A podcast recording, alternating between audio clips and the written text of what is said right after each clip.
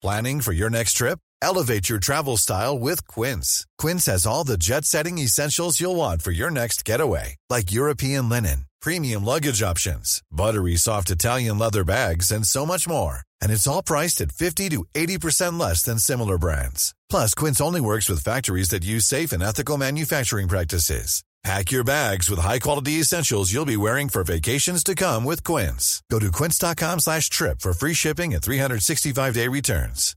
My business used to be weighed down by the complexities of in-person payments. Then, Tap to Pay on iPhone and Stripe came along and changed everything. With Tap to Pay on iPhone and Stripe, I streamlined my payment process effortlessly. Now I can accept in-person, contactless payments right from my iPhone. No extra hardware required. What's truly remarkable is how I can cater to all of my customers' payment preferences. Whether they're using cards, Apple Pay, or other digital wallets, Tap to Pay on iPhone and Stripe ensure a smooth checkout experience every time. And it's not just me. Stripe helps businesses of all sizes, from local markets to global retailers, scale quickly and stay agile. To learn how Tap to Pay on iPhone and Stripe can help grow your revenue and reach, visit stripe.com slash tap iPhone. Hold up. What was that? Boring. No flavor. That was as bad as those leftovers you ate all week. Keke Palmer here. And it's time to say hello to something fresh and guilt-free. HelloFresh. Jazz up dinner with pecan-crusted chicken or garlic butter shrimp scampi. Now that's music to my mouth. HelloFresh. Let's get this dinner party started. Discover all the delicious possibilities at hello fresh dot com.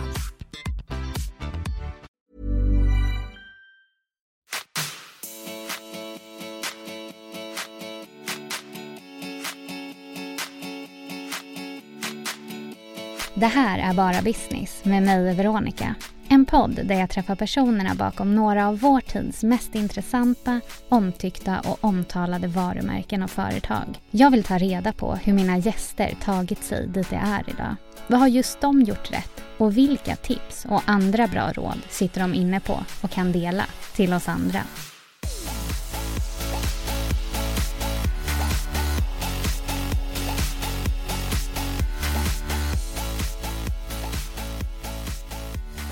Tack för att ni lyssnar på Bara Business. När jag inte poddar så hittar ni mig på Instagram där jag heter i Startup Story. Så följ mig gärna där för att hålla er uppdaterade med annan inspiration kring entreprenörskap och spännande varumärken och företag. Som vanligt blir jag jätteglad när ni också delar när ni lyssnar på avsnitten. Och glöm inte att tipsa någon i din närhet som du tror skulle gilla Bara Business. Men nu hörni, är det hög tid att ta in dagens gäst. Idag kommer jag att träffa Thea Malmegård som driver restaurang Doma och Bardoma på Nybrogatan i Stockholm. Thea har jobbat som kock i femton år och tidigare har hon bland annat varit chefskonditor på Operakällan, jobbat på restaurang Lux och i New York. Kanske är ni även flera som känner igen henne från T V där hon både lagat mat och nu senast var med i Kockarnas kamp. Jag undrar vad som fick Thea att dra igång en egen restaurang. Drivs man som kock av företagandet eller blir det något som kommer med att man öppnar eget? Doma har gått från att vara en supper club i Thea och hennes kille Viktors lägenhet till att idag vara en fullbokad restaurang som både nya och återkommande gäster gärna besöker. Hur skapar du intresse kring din restaurang? Och framförallt, hur får du intresset att hålla i sig så det inte bara blir en kortvarig hype? Jag är också nyfiken på hur mycket du som grundare till en restaurang kan påverka stämning och atmosfär på ditt ställe.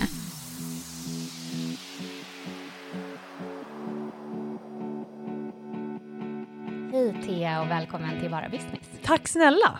Gud vad roligt att få sitta här och podda med dig idag. Ja, jätteskön start på morgonen. Om man inte känner till dig sedan innan och inte känner till Doma, kan inte du först och främst kanske berätta, vad är Doma? Doma är min restaurang på Nybrogatan i Stockholm, eh, Nybrogatan fyrtioåtta, och den ligger vägg i vägg med vårt nyöppnade ställe Bardoma. Vad kännetecknar Doma som en restaurang? Det som kännetecknar Doma, det är nog att eh, har man varit där en gång, då kommer man ihåg att man har varit där. Det är en ganska speciell inredning och speciellt ställe. Det började som en supperclub uppe i vår lägenhet och vi bor i samma hus. Så att, eh, när den där lokalen sen blev ledig några år senare så var det ändå ganska smidigt att liksom flytta ner verksamheten och göra den lite större då. Från vardagsrum till en ordentlig restaurang. Gud vad spännande, och jag vill ju komma tillbaka till liksom hur ni har tänkt kring liksom konceptet. Mm. Men om man inte känner till dig som person sen innan, kan du inte dra lite kort, vem är du? Vem är jag? Jag heter Thea Malmegård, jag har jobbat som kock i femton år. Innan jag startade Doma, eller det företaget, så jobbade jag på Operakällan som chefskonditor. Och innan dess har jag jobbat i New York och på Lux, och jag pluggade i London till ja, men konditor och eh, kock. Och sen under tiden, eller samtidigt som mycket är i livet, så har jag släppt en bok och släppt poddar och eh, lagat ganska mycket mat på, eller framförallt desserter och sötsaker på tv i kökets baktips och varit med i dessertmästarna och lite där. Det känns ju som att många kockar förr eller senare blir företagare också. Har mm. den här drömmen om att starta något eget alltid funnits hos dig också? Jo, men det har den nog. Jag började, eller jag och min kille Viktor då, som driver företaget tillsammans, vi började nog titta på lokaler för över tio år sedan. Och eh, fram tills att vi hittade Doma där det ligger idag var vi nog på sextio visningar på olika lokaler.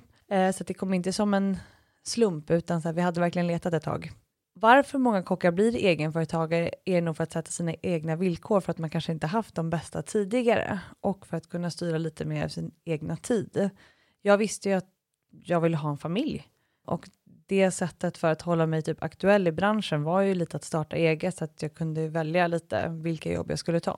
Och nu driver du ju, som du sa, Doma tillsammans med Viktor, mm. din kille. Hur fungerar det att uh, ha företaget tillsammans? Men nu har vi haft... Uh, ja, det är ju snart tio år. Och innan dess hade vi också jobbat tillsammans. Så att för mig, jag minns nästan inte ett arbetsliv utan att ha jobbat med honom, utan är så otroligt invand med liksom ett mönster. Så att det, det, allt går väldigt naturligt. Och eh, ja, nej. Kul, och jag kan tänka mig att det är ju fantastiskt att få bygga något tillsammans. Ja, verkligen. Alltså, det är alltid på gott och ont. Ibland så stör man ju sig på varandra och behöver liksom en break och sådär. Men jag ska säga att eh, majoriteten av tiden så går det väldigt bra.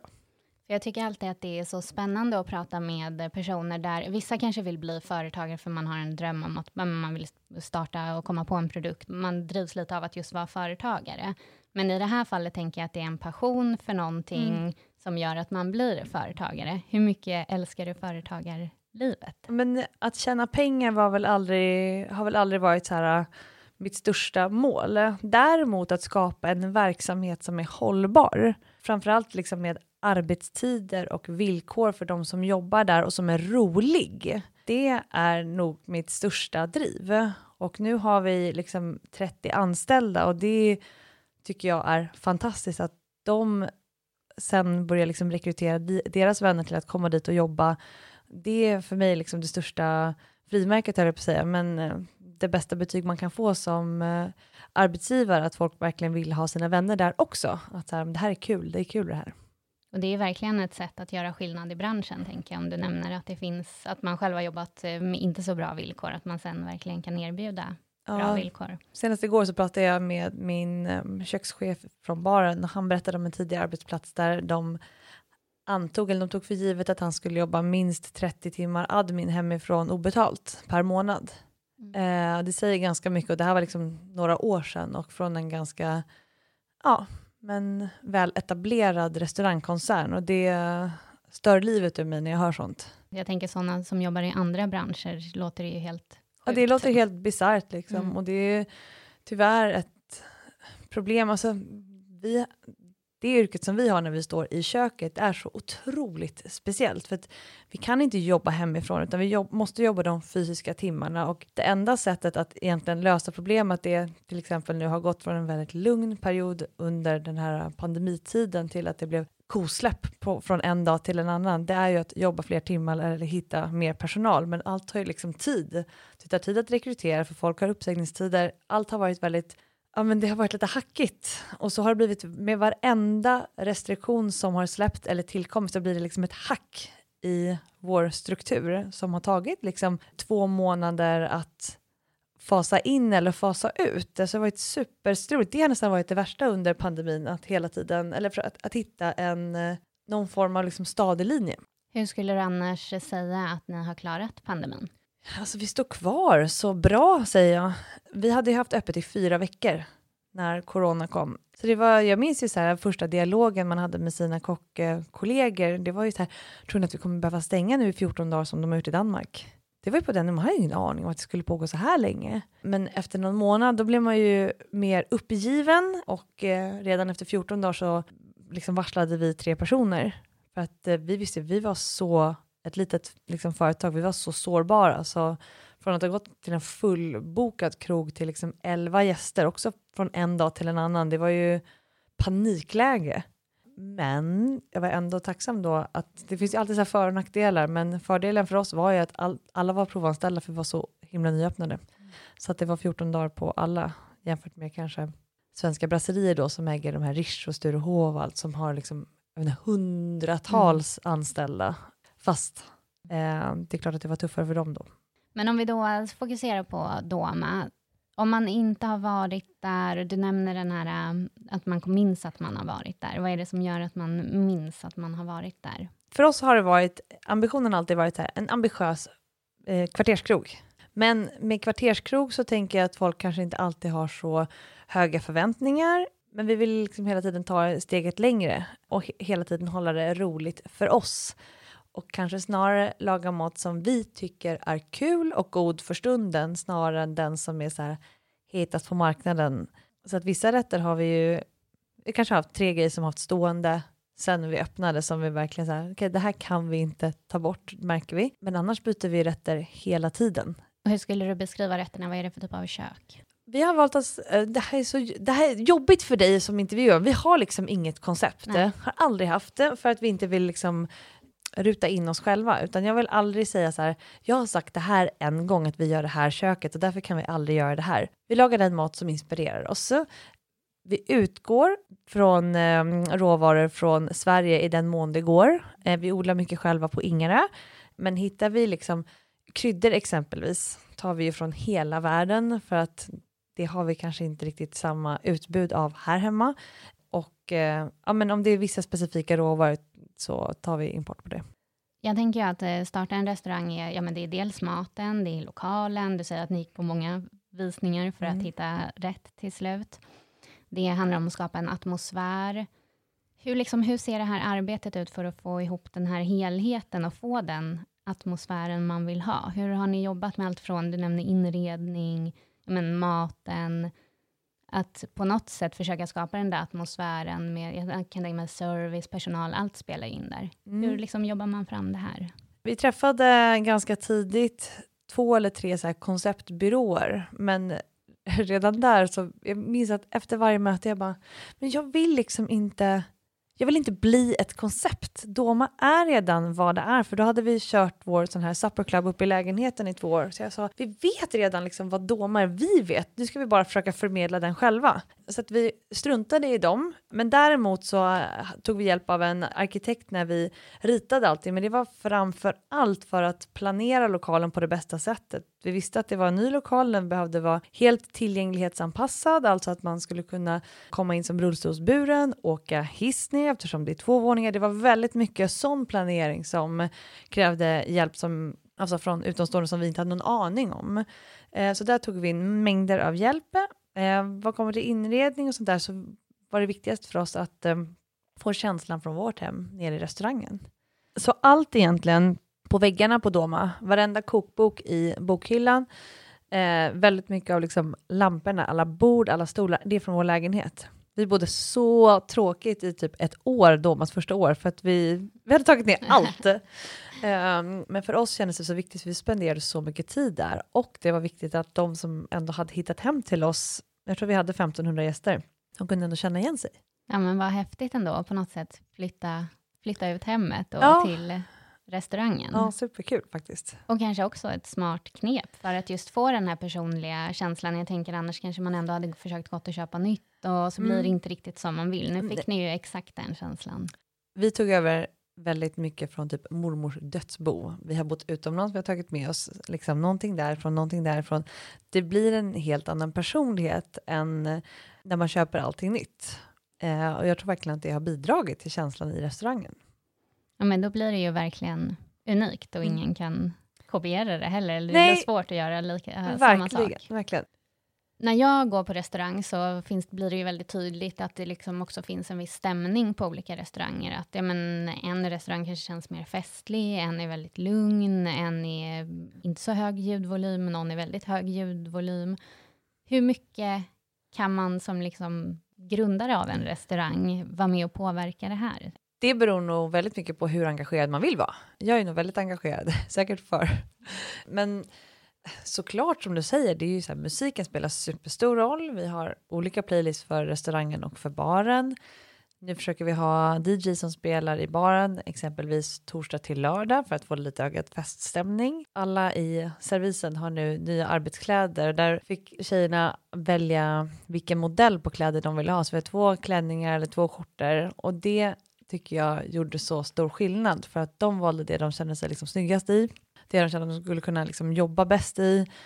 Och man bara ser det. Och det är så himla många som påpekar. De bara, gud, de känner sig så här, alltså, de ser typ som stjärnor när de rör sig på golvet. Och det är det finaste man kan eh, liksom känna. Jag tror att man får liksom den där pondusen lite av att känna sig snygg. Det vet man ju när man liksom klär upp sig. Att man bara säger, gud, det här känns härligt. Mycket ja, men... roligare att jobba i en snygg klänning än i en vit skjorta. Ja, men precis. Man kan ju nästan känna sig utklädd om man inte är bekväm med något man måste ha på sig. Verkligen, verkligen. Hur jobbar man med personalen för att de ska förmedla den känslan som ni vill att då man ska vara mot gäster och så? För där, kan jag också, där finns det ju också olika typer av service. Att en del vill, ja men ibland kanske man vill att det ska vara lite lättsamt och ibland ska det vara jätteuppassande. Och, ja men hur, har ni, hur jobbar ni med personalen där? Ja men lite så som man själv vill bli bemött tror jag. Där har vi haft väldigt mycket dialog med vår driftansvariga eh, Sandra, som är en av mina bästa vänner också. Vi har känt varandra i femton år, så där tycker jag ändå det blir ganska enkelt i dialogen. Jag vill inte ha någon som är på hela tiden. Däremot så vill man ju gärna känna sig sedd. Så att eh, då har vi lite som grej att till exempel i matsalen, där så måste man se till att varje bord har fått liksom en fråga under kvällen. Så, har ni det bra här? Gud, ni ser ut att ha... Alltså någonting som inte har med servicen att göra. Någon personlig fråga. Det är sånt som bara finns där i bakhuvudet. Eller som liksom, att man går förbi ett bord och liksom blinkar till lite. Eller ger, ger ett leende när man passerar. Bara för att den personen ska känna sig lite sedd. Eh, som inte har med att hälla vatten eller gå med en tallrik att göra. Utan bara liksom lite det här... familjära. Så det är små saker som för oss är självklara. Men, eller typ när man går förbi toaletten. Alla som jobbar där vika ved i toalettpappret. Eller se till att det ser schysst ut. Och sen så hjälps man åt att bara hålla efter. Men bara så att det är så här, bra standard. Det ska kännas fräscht. Som att man är hemma hos någon. Inte som att man är på en restaurang. Har ni testat det här så ni vet att gästerna upplever det så här? Nu nämner du att ni hade en hemmakrog mm. hemma hos er i er lägenhet. Så jag förstår att ni säkert lärde er mycket där som ni sen tog med er. Men liksom, har ni utvärderat att så här, nej men nu är Doma det vi verkligen vill att det ska vara? Eller nej men vi behöver tweaka lite här. Vi, vi upplevs ändå för på med servicen. Eller vi upplevs eh, så här och vi vill nog vara lite mer så. Har ni liksom utvärderat er själva? Mm, snarare... Vi har vä- varit väldigt lyckligt lottade med att få väldigt mycket liksom, direkt respons. Men det har också varit mycket tack vare sociala medier. Jag jobbar ganska aktivt både privat och med Domas Instagram. Och då är det väldigt lätt för folk att ge feedback liksom, på dagen, på kvällen. Och då kör jag en screenshot och så skickar jag det till vår liksom, grupp, vår Doma-grupp så att alla kan läsa. Och har man fått fyra reviews en och samma kväll där folk säger så nöjda, vi hade så härlig eh, servitör eller servitris och så himla härligt och den här rätten, den där. Får man fyra sådana samma kväll, då förstår man att här, den här kvällen jobbade vi riktigt bra tillsammans. Det är så himla mycket roligare att jobba utifrån en sån modell än att bara gå, det här var en annan kväll när det var två personer som klagade. Vad gjorde vi fel den kvällen?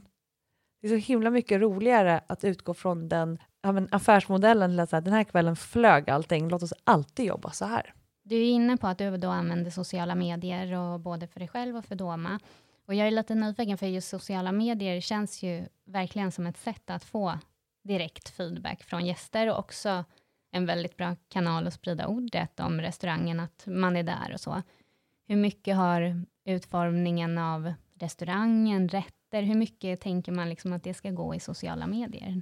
När vi skriver rätter och sånt, det, det, då tänker vi inte på det alls. Eh, däremot är det superviktigt att förmedla ganska omgående så fort vi har nytt på menyn. Eh, och det försöker vi verkligen göra. Och det märker vi alltså på en gång. Då vet man att lägger vi upp någonting kanske klockan fyra, då kommer den rätten sälja mer. Om det är en ny rätt. Eh, eller lägger vi upp en bild på en speciell drink, då kommer den sälja mer. Eh, så det kan man ju använda till sin fördel också. Vet man att man ligger högt på kanske en fisk som man tagit hem mycket av, ja men lägg upp en bild och så kommer det sälja bättre. Så att man kan ju verkligen använda det som ett medel. Eller för att marknadsföra om det till exempel är ny brunch eller veckans lunch. Så länge som man gör det lite smart tid så att man inte lägger upp lunchen klockan två utan klockan tio trettio när folk börjar scrolla lite i sitt flöde för att de är hungriga. Så får man bara tänka lite. Hur har ni annars jobbat med att nå ut med Doma? Ni är ju en fullbokad restaurang. Jag har själv försökt få bord hos er och man måste ju vara ute i god tid. Det är svårt kanske att få bord en lördag om man tänker på det några dagar innan bara. Hur har ni nått ut och blivit så poppis? Jag vet inte. Jag tror att det är ganska mycket lite word of mouth. Så är det, eller det är ofta, det är ett lyxproblem, men att när folk har varit att de så här på vägen ut säger jag kan, kan jag boka ett bord till senare, för man vet att det är, vi har alltid några bord som inte går att boka via webben. Det kan vara bra att veta för övrigt. Jag tror att det var liksom en pandemi som sakta men säkert släppte en nyöppnad bar som hjälpte till att dra folk, sociala medier. Jag är med i Kockarnas kamp nu. Alltid liksom, det blir lite synergieffekt på allt. Och att de som är hos er uppenbarligen är väldigt, väldigt nöjda och ja, vill komma tillbaka. Ja, bäst av allt. Skulle du annars säga att det finns liksom något knep för hur man skapar en hype kring en restaurang? Vi hade tre eller fyra öppningar. Eh, till exempel när vi öppnade barn på Doma var vi bara taggade på att komma igång. Så där körde vi ju utan någonting egentligen. Det var ju så liten restaurang, det var inte så svår att fylla för oss. Eh, baren däremot, där hade vi lite olika öppningar. Dels bjöd vi in alla våra leverantörer, alla byggare, friends and family. Vi bjöd absolut in lite influencers och lite annat folk som kanske inte hade hittat dit annars. Eh, men för att dels bygga upp varumärket men också få fler att hitta dit. Och det var jättebra gjort så här i efterhand. Det var ju jobbigt där i början när man bara okej okay, det är bara måste bara inbjudning. Alltså det, det kräver så himla mycket administrativt arbete att så här, locka in de här människorna. Men eh, sen i efterhand så var den full så att det något funkade. Jag tänker liksom ur min synvinkel som besöker restauranger och sådär. Så på ett sätt så måste det vara ganska tacksamt som restaurang att jobba med och nå ut eller med sociala medier. För som gäst så söker man ju alltid efter liksom ett, en trevlig restaurang. Och det blir man ju sällan att man känner åh nu fick jag reklam från den här restaurangen eller nu fick jag reklam om det här. Utan mm. man är, man, det är ju något man gärna tar till sig. Just ja. Så här, ja men gud vilken spännande rätt och en ny drink och det här, den brunchen låter mm. god. Så det måste ju ändå vara men kul att det är så. Ja, men jag, jag tror det. Mat generellt har blivit så himla tacksamt format att sprida. Mm. Eh, och det märker man ju bara liksom, lägger man upp en rätt, folk tänker ju inte på det som att det är på en Instagram-profil, utan det är alltid så här, man taggar en kompis och bara wow, kolla, alltså det är, och det är ganska härligt att det blir så himla avväpnat mm. eh, att det blir mer som, som att scrolla förbi en tröja mm. som en maträtt, och det är ju lite fint. Hur skulle du annars beskriva liksom Stockholms restaurangscen? Är det liksom svårt att eh, hålla i i många år, eller är det att liksom många restauranger trendar och sen dör det lite ut och så blir det något nytt? Oh, gud, som jag skulle vara värsta experten på det här. eh, jag tror, jag kan ju bara tala från liksom min egna synvinkel. Jag hänger ju på många ställen som har funnits där ett tag och är verkligen inte den som springer iväg först av alla på varenda nyöppning, utan jag går hellre dit efter ett år.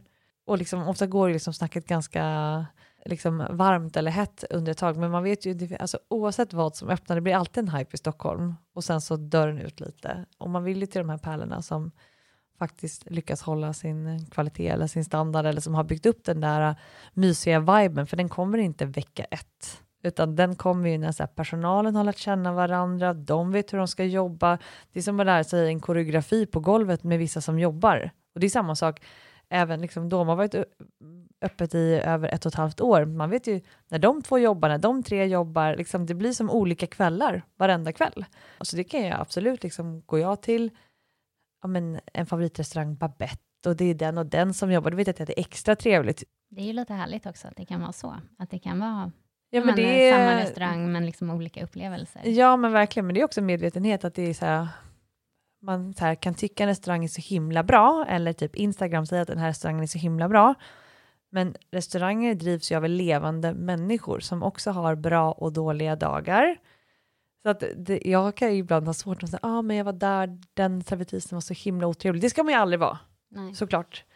Men den personen kan ju också ha haft en dålig dag, men man är så himla skoningslös som gäst ibland med att så här döma, alltså att den personen var väldigt dålig på sitt jobb, och då blir det ens uppfattning om en hel restaurang. Vad tror du kommer vara viktigt framåt för er nu med Doma, just för att hålla i den här hypen eller liksom bli en pärla som man besöker år efter år? Doma tror jag inte kommer ha så här supersvårigheter, för restaurangen är ganska liten. Vi har bara trettio sittplatser där. Eh, och sen har vi det här samseparerat. Baren har ingen aning.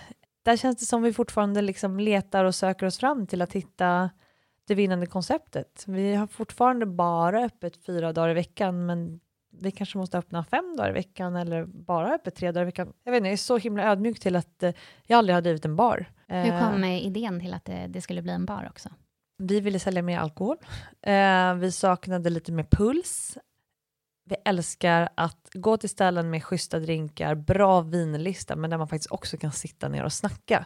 Det är lite antingen eller ofta. Antingen går man till en, bara till en restaurang och dricker vin, men vi ville till en bar. Och antingen finns det vin eller drinkar. Man går till en vinbar, men där liksom kollar någon snett på en om man beställer en G T. Så att vi ville bara egentligen ja, men, komprimera allting, och sen så lyckades vi ändå omvandla en ganska trött källarlokal till en rätt läcker bar. Så att, eh, det blev faktiskt väldigt bra. Ja, men jag har sett lite bilder. Det ser väldigt trevligt ut där. Ja, men det har blivit jätte, jätteroligt faktiskt. När skulle du säga att man ska besöka baren? När är en bra tid att dra med kompisgänget ja, men dit? Gud. Alltså, antingen på en A V typ vid fem, då är det liksom halv sex, då är det riktigt bra stämning. Sen fredagar och lördagar har varit liksom, det har varit eh, väldigt kul. Jag ska dit själv i helgen. Härligt. Ja, det, det är också ett bra betyg. Typ för fjärde gången också. Jag vet inte om det var lite varning. Men eh, jag tycker att det har blivit så himla trevligt. Och eh, men det är god stämning.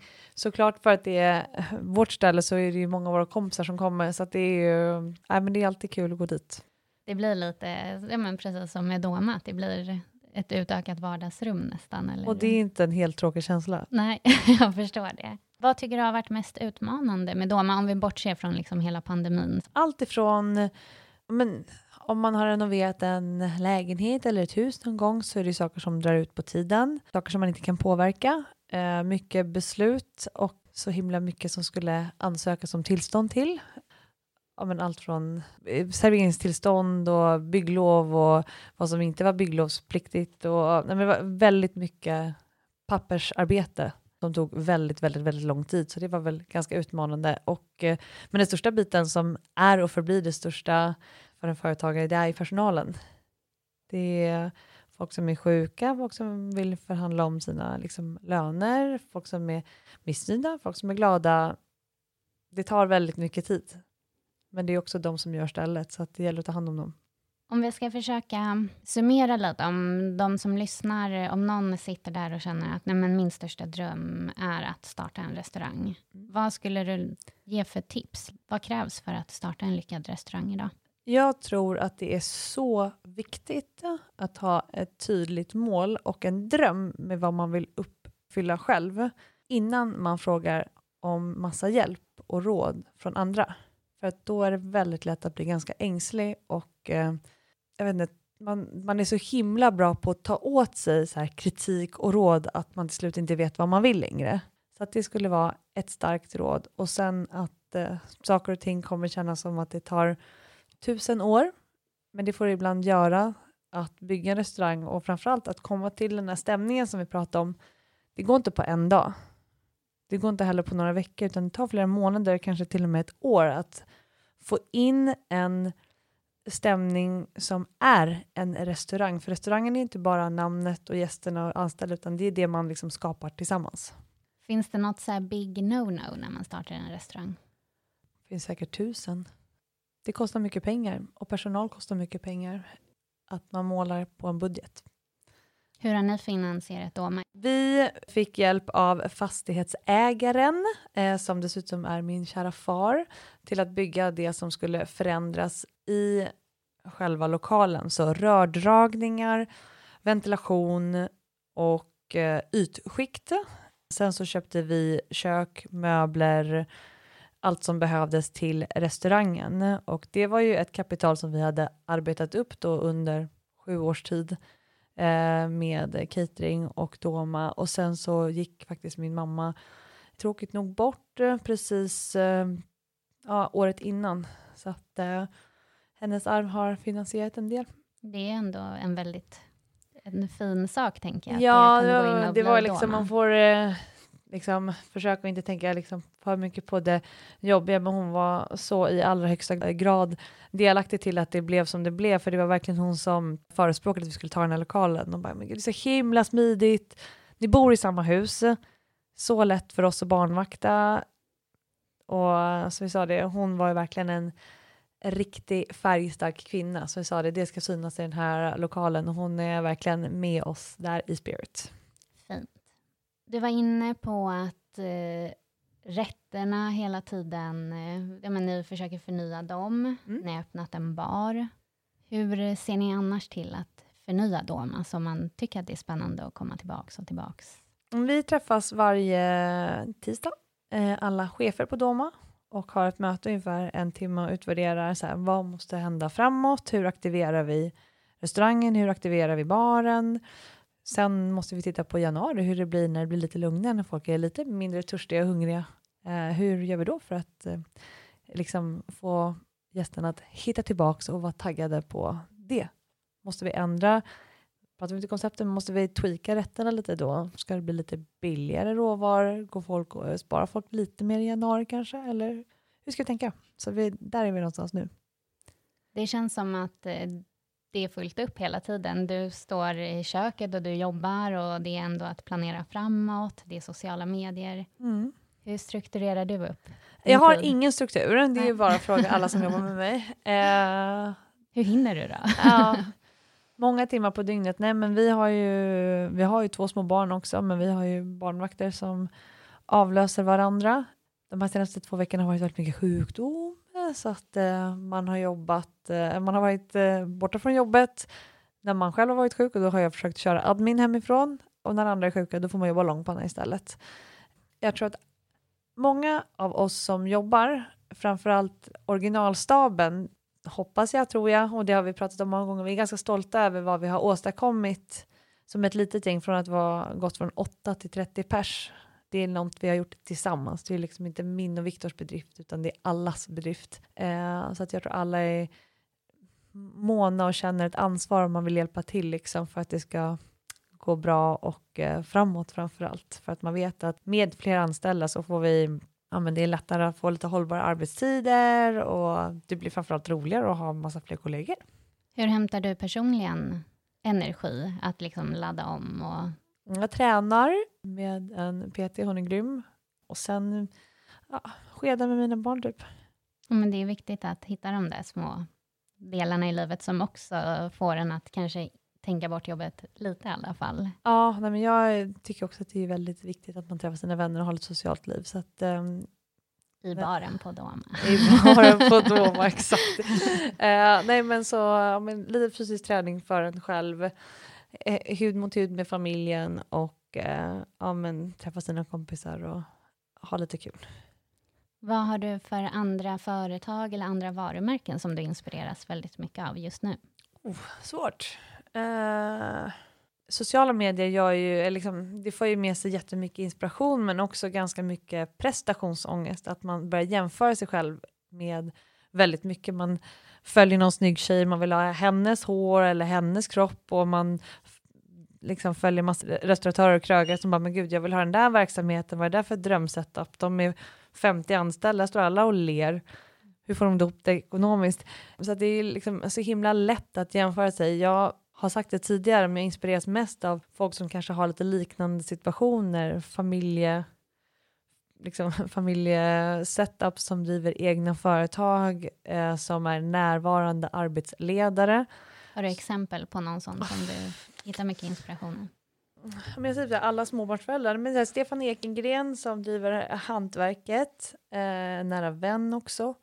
Joel Söderbäck är också en kompis till mig som driver Tjåget och Positano och massa ställen, som också är så här, trebarnsfarsa men ändå lyckas få ihop socialt och företag. Och, ja, men det finns jättemånga exempel, men det inspirerar mig nästan mer än så här ett företag.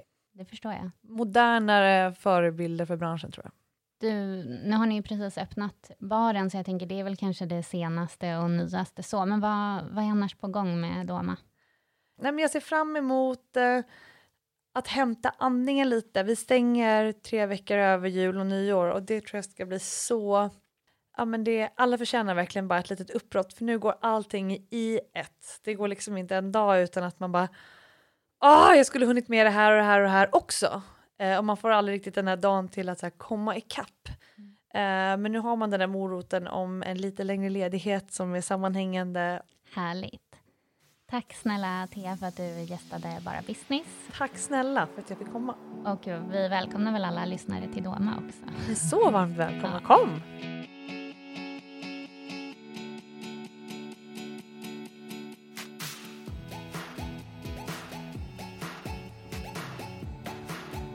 Hoppas att ni gillade intervjun med Thea. Jag tyckte det var väldigt kul att träffa henne och höra hur man tänker när man startar och driver en restaurang. Det första jag tar med mig är det här med koncept. Thea gillade inte riktigt själv koncept, just för att hon inte ville låsa in sig i ett fack och bara kunna göra på ett sätt. Och det finns något i det här som jag tycker vi andra kan ta med oss. Att hur skapar vi en tydlighet i det vi gör eller det varumärke som vi utvecklar, men utan att låsa in oss för mycket som man till exempel sen inte kan testa och experimentera med nya saker. I Theas fall ville hon ju inte låsa sig vid en viss typ av kök och en viss typ av rätter och råvaror. Och för oss andra kanske det handlar om att man inte ska snäva in sig för mycket med en viss typ av produkter, färger eller vad det än kan vara till en start i alla fall.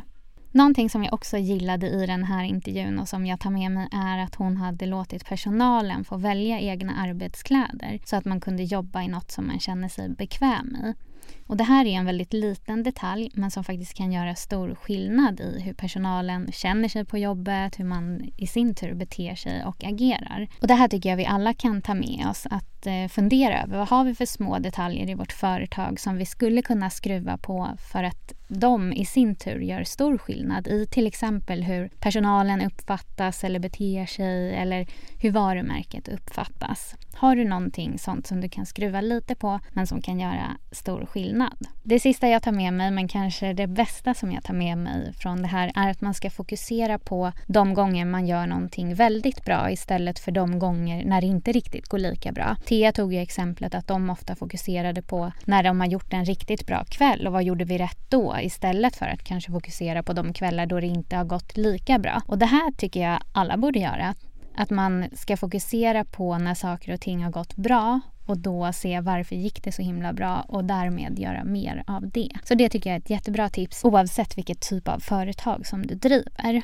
Det här var allt för det här avsnittet. Det kommer nya poddavsnitt lite sporadiskt och lite när som helst. Jag har ingen struktur riktigt just nu när det kommer nya avsnitt. Men följ mig på Instagram, det heter i Startup Story, så kommer ni hålla er uppdaterade när något nytt avsnitt har kommit ut. Ta hand om er så länge. Ciao, ciao!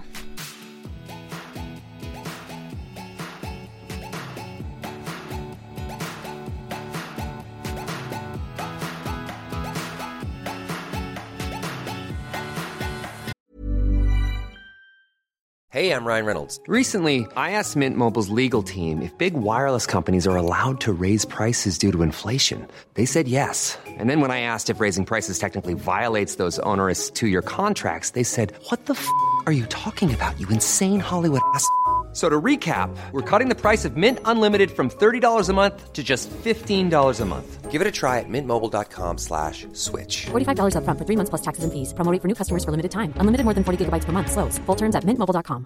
Planning for your next trip? Elevate your travel style with Quince. Quince has all the jet-setting essentials you'll want for your next getaway, like European linen, premium luggage options, buttery soft Italian leather bags, and so much more. And it's all priced at fifty to eighty percent less than similar brands. Plus, Quince only works with factories that use safe and ethical manufacturing practices. Pack your bags with high-quality essentials you'll be wearing for vacations to come with Quince. Go to quince.com slash trip for free shipping and three sixty-five day returns. Hi, I'm Daniel, founder of Pretty Litter. Did you know cats tend to hide symptoms of sickness and pain? I learned this the hard way after losing my cat, Gingy. So I created Pretty Litter, a health monitoring litter that helps detect early signs of illness by changing colors, saving you money and potentially your cat's life. Pretty Litter is veterinarian developed, and it's the easiest way to keep tabs on your fur baby's health right at home. Go to pretty litter dot com and use code ACAST for twenty percent off your first order and a free cat toy. Terms and conditions apply. See site for details.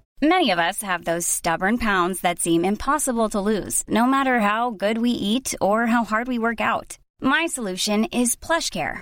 PlushCare is a leading telehealth provider with doctors who are there for you day and night to partner with you in your weight loss journey. They can prescribe F D A-approved weight loss medications like Wegovy and Zepbound for those who qualify. Plus, they accept most insurance plans. To get started, visit plushcare.com slash weight loss. That's plushcare.com slash weight loss. Since two thousand thirteen, Bombas has donated over one hundred million socks, underwear, and T-shirts to those facing homelessness. If we counted those on air, this ad would last over one thousand one hundred fifty-seven days. But if we counted the time it takes to make a donation possible, it would take just a few clicks. Because every time you make a purchase, Bombas donates an item to someone who needs it. Go to bombas.com slash ACAST and use code ACAST for twenty percent off your first purchase. That's bombas.com slash ACAST, code ACAST.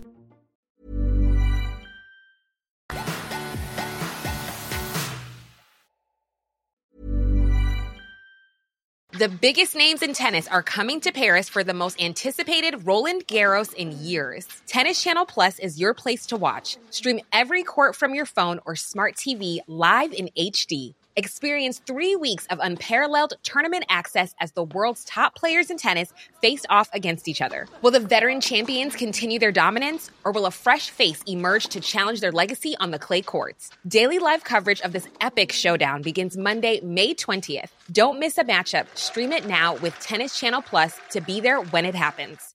My business used to be weighed down by the complexities of in-person payments. Then, Tap to Pay on iPhone and Stripe came along and changed everything. With Tap to Pay on iPhone and Stripe, I streamlined my payment process effortlessly. Now I can accept in-person, contactless payments right from my iPhone. No extra hardware required.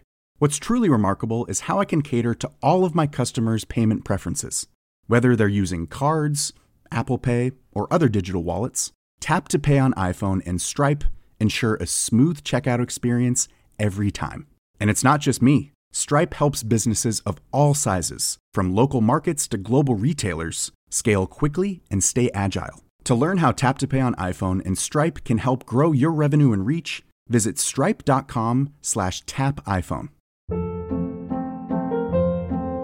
Hold up. What was that? Boring. No flavor. That was as bad as those leftovers you ate all week. Keke Palmer here, and it's time to say hello to something fresh and guilt-free. HelloFresh. Jazz up dinner with pecan-crusted chicken or garlic butter shrimp scampi. Now that's music to my mouth. HelloFresh. Let's get this dinner party started. Discover all the delicious possibilities at hello fresh dot com.